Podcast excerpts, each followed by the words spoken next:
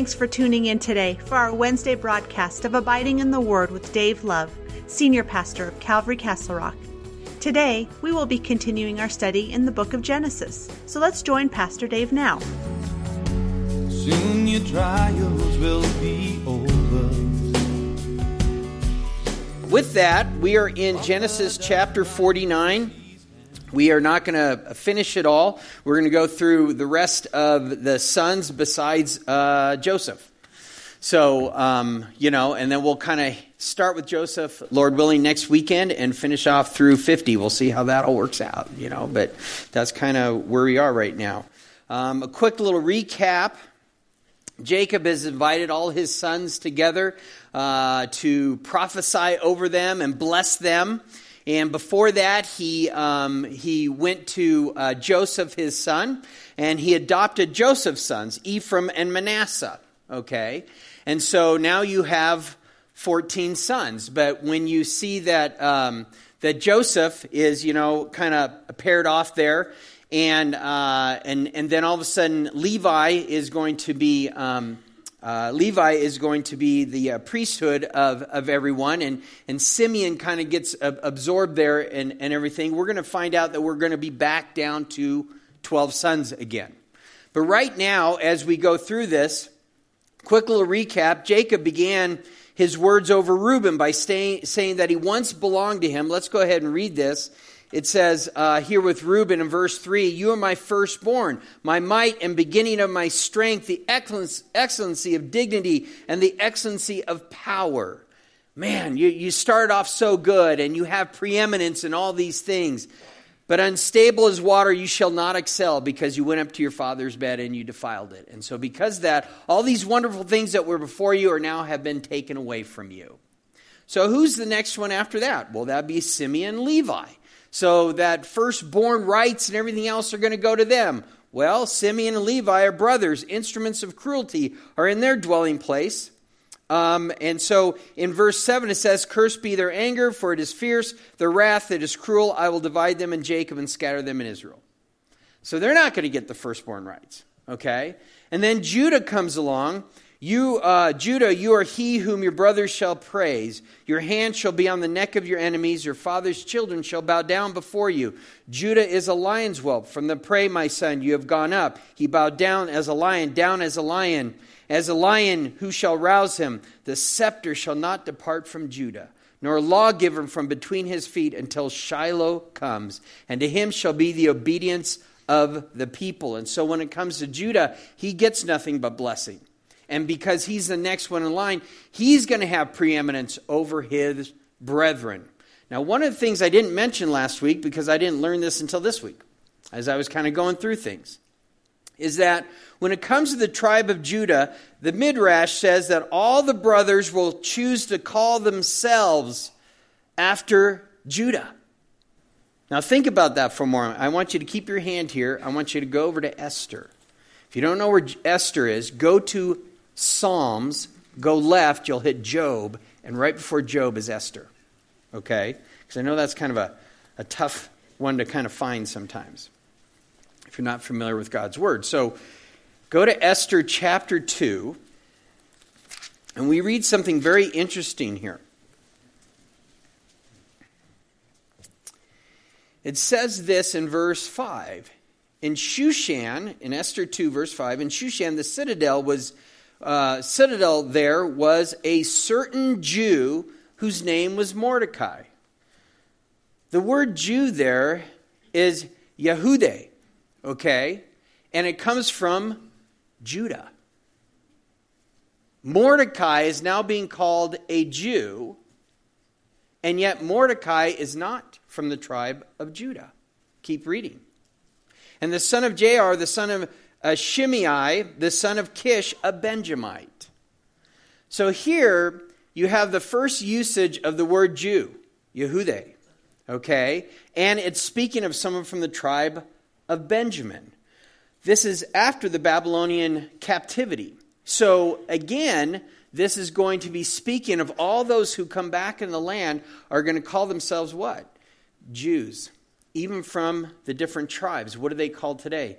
Jews thus fulfilling what it says here that you are he whom your brothers shall praise, or the Midrash says, uh, you are those who, who will call themselves by your name. Interesting. Very interesting that you see that to this day.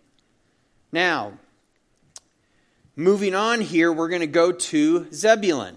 I mentioned this last week. It says, Zebulun shall dwell by the haven of the sea. He shall become a haven for ships, and his border shall adjoin Sidon. So now Zebulun is given precedence over Issachar, even though Issachar is the older of those brothers. And so, why does Jacob do that? Some have suggested because they just got done speaking of Judah, who the scepter will not leave, meaning the king, the Messiah, is going to come through the tribe of Judah. Having now said that the Messiah is going to come through the tribe of Judah, let's now talk about the land in which the Messiah will be raised in, which is Zebulun. Where was Jesus raised as a carpenter's son? Nazareth, which is in the land of Zebulun. In the land of Zebulun. Zebulun shall dwell by the haven of the seas. The word by there is not there in the original. It should be italicized. Okay? Um, he shall become a haven for ships. Notice that shall become is italicized in your Bible. That means it's not there either. He, a haven for ships, is what that should say. The word haven in the Hebrew, kof, means seashore, means coast, means a shore. Thus, this reads Zebulun shall dwell at the haven of the sea, he, ha- he a haven for ships, and his border shall adjoin Sidon. The word adjoined is a Hebrew word all, it's a preposition. It means upon, in, on, over, by, for beyond, toward. Thus, if we were to read this literally correct, it would say, Zebulun shall dwell at the seashore of the sea, he a seashore for ships and his border shall be by or toward Sidon. I'm going to show you the map right here. Oh, no, see, I got to make sure that my little handy dandy. There we go. There's Zebulun right here. Kind of landlocked. Not real close to the Sea of Galilee, not real close to the Mediterranean. It is going to be the seashore for ships. It is going to be a haven for ships, a place where ships dock. Don't really see how that's happening there. So, what does that mean? It's a great question, don't you think? It's definitely landlocked as we look at this. And it would seem that the territory that was given to Zebulun, his borders, I would submit to you, eventually over time will fluctuate. Will fluctuate. We see this with Dan. So there's another uh, map that I'll be able to show you later on. Ooh, they're so good back there. Look at that. Here's Dan. You read in the account of Judges, they didn't quite like this land. The enemies were too powerful, they couldn't really overtake it all. So they kind of went up to there. It says Dan right there. So they didn't stay within their borders. And then they have their land up there. You read that about that in Judges. And so that right there, Dan took over a, a city called Laish. Laish, there's Sidon right there. Laish um, were uh, Sidonians. Okay, they were from this area of Sidon, but they were so far removed from the coast that when Dan came up there, attacked them, and destroyed them, they, they didn't have time to send someone over there to help so they can come back and help. They were defenseless in that regard, and there weren't a whole lot of them. But these were Sidonians that kind of migrated from the coast there over to here, and Dan went over there and, uh, and, and destroyed them, and so they set up their town there in Dan. So we, we have precedent in God's word how people didn't stay within their boundaries, okay? Um, and so we see it there with Dan. In Deuteronomy 33, Moses says this about Zebulun. He says, Rejoice, Zebulun, in your going out, and Issachar in your tents. They shall call the people to the mountains. There they shall offer sacrifice of righteousness, for they shall partake of the abundance of the seas. Man, you know, that just doesn't look like you're taking the abundance of the sea there. Now, we have another map to show you here. So, this here are at the time of Jacob, these are the different trade routes, ancient roads for trade and for trade that you would travel on. You have three major routes here. So Sidon is a port. This is where everybody from the east is coming, docking their ships, and then going down to Tyre, Aco, and over to Megiddo. When we go to Israel, we go to Megiddo. It is a major trade route. This is why whatever power is in power usually has some sort of garrison there to collect taxes and everything else for those who want to go down to trade in Egypt or up to Babylon through Damascus. Okay, these are the major trade routes.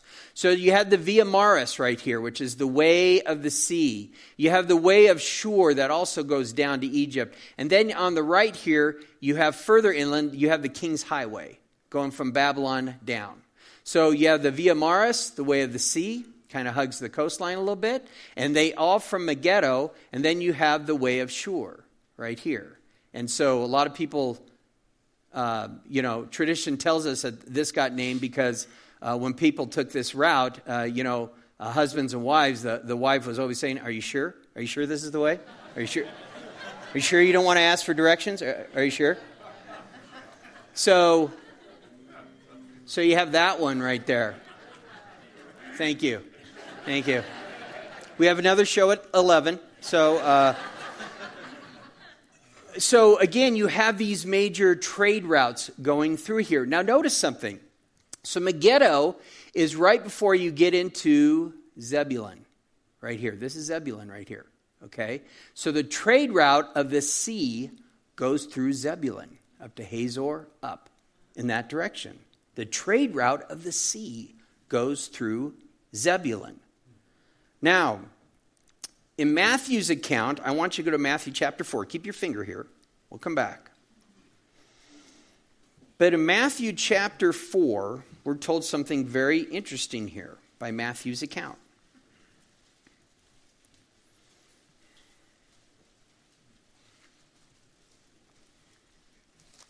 Right after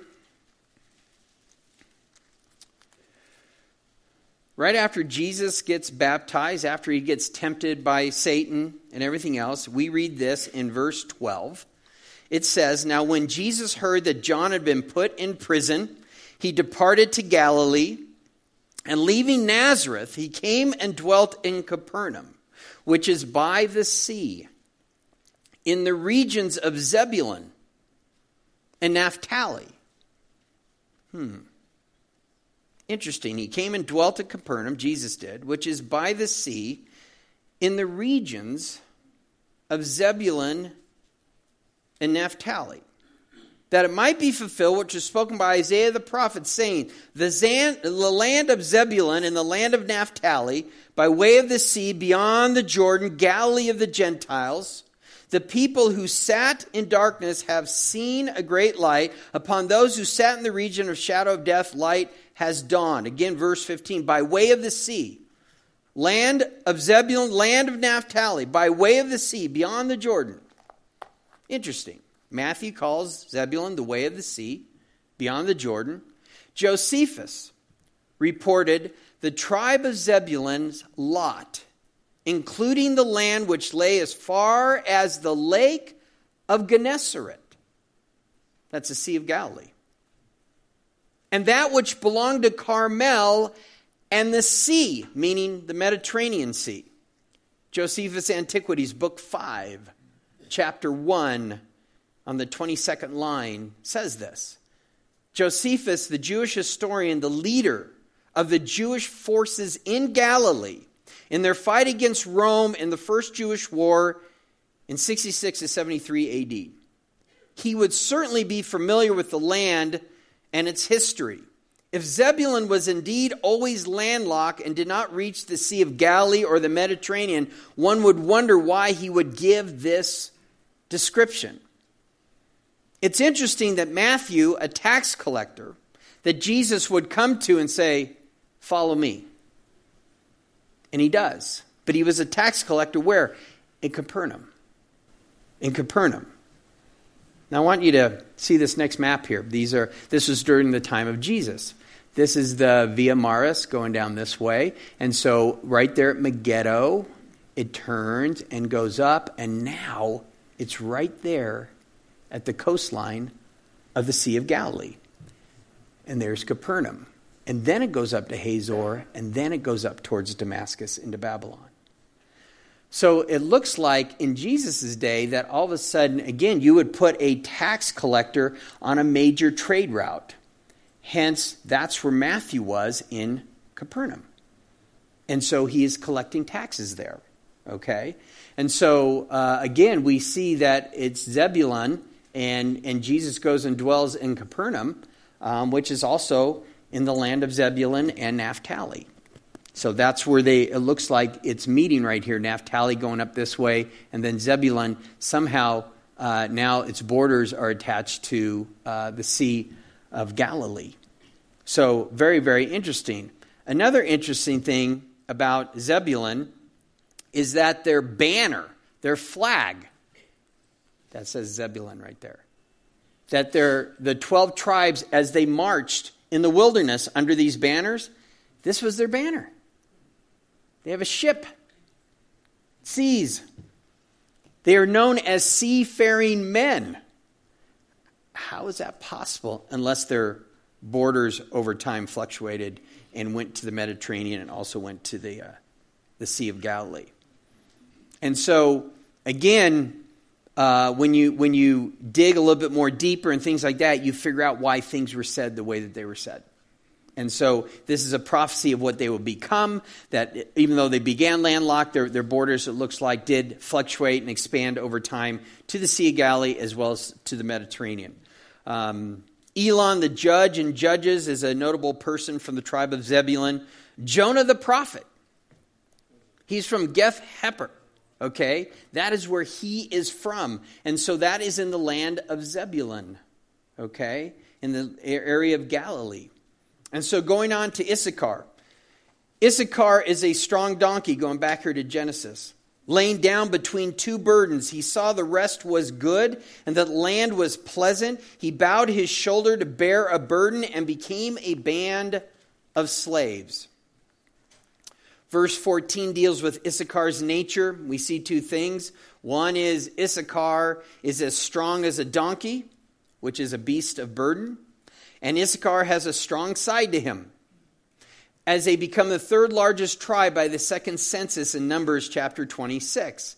But they also had a weak side as well as they lay down between two burdens.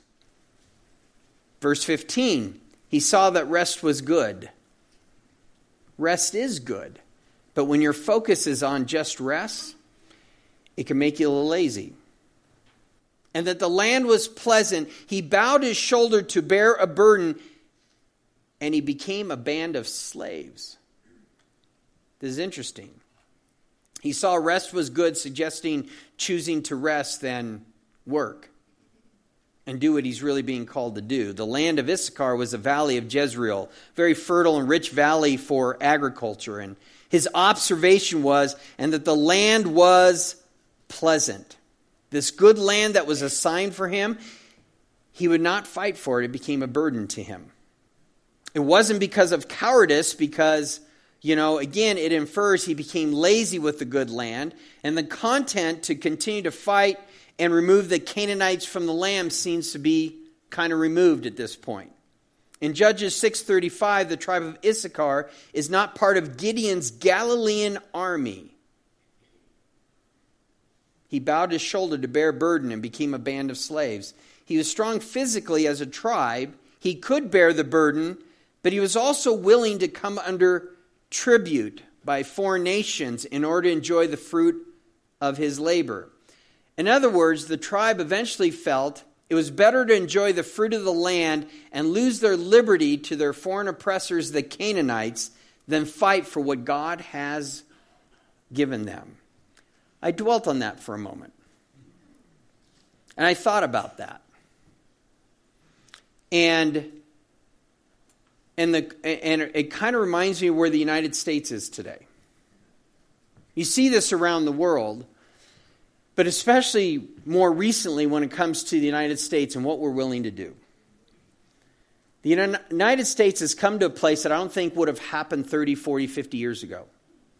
And that is they're willing to sell their liberty in order to be safe.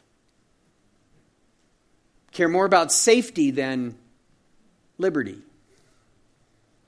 And we've seen that with what has happened with COVID and everything else. People care more about being safe than having the liberty to choose. I'm not choosing one way or another. What was right was wrong. What I say is that I'm against anything that would force me to, I don't have a choice in the matter. I, I, I don't like that. You can't meet as a church. Why? So you'll be safe. Well, I think my liberty in Christ makes it more important that we meet as a church than to keep people safe. If you want to be safe, don't come to church then. That's what, what your feeling is. But if other people want to express their liberty in Christ and they want to be able to come together because that is what church means, ecclesia, called out ones to public worship, that means together. That's what the church does.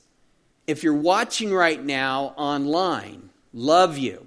If the reason you're not here is because you're sick, awesome. But if you're staying home because, well, it's just what you want to do, you're in sin. And you need to come to church where the body gets together in public worship. Online service is not for you to be lazy.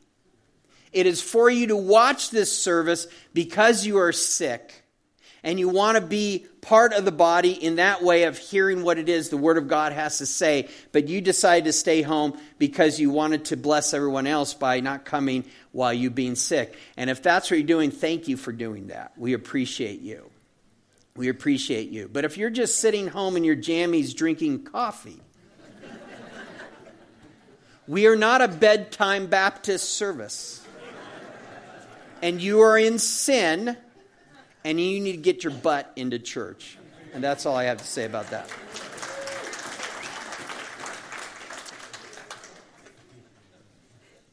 So, Dan, a judge, is what that means. We have the tribe of Dan here in verse 16. Dan shall judge his people as one of the tribes of Israel. Dan shall be a serpent by the way, a viper by the path that bites the horse's heels, so that its rider shall fall backwards. And then it says, I have waited for your salvation, O Lord. Interesting, Jacob, moved by the Spirit of God, the Holy Spirit saw Dan as a judge. Dan shall judge his people. The tribe of Dan did judge his people. One of the most prominent judges was Samson, came from the tribe of Dan. Dan shall be a serpent by the way. That's not a good thing. That's not a good thing. Dan was a troublesome tribe. They're the ones that introduced idolatry to the to Israel.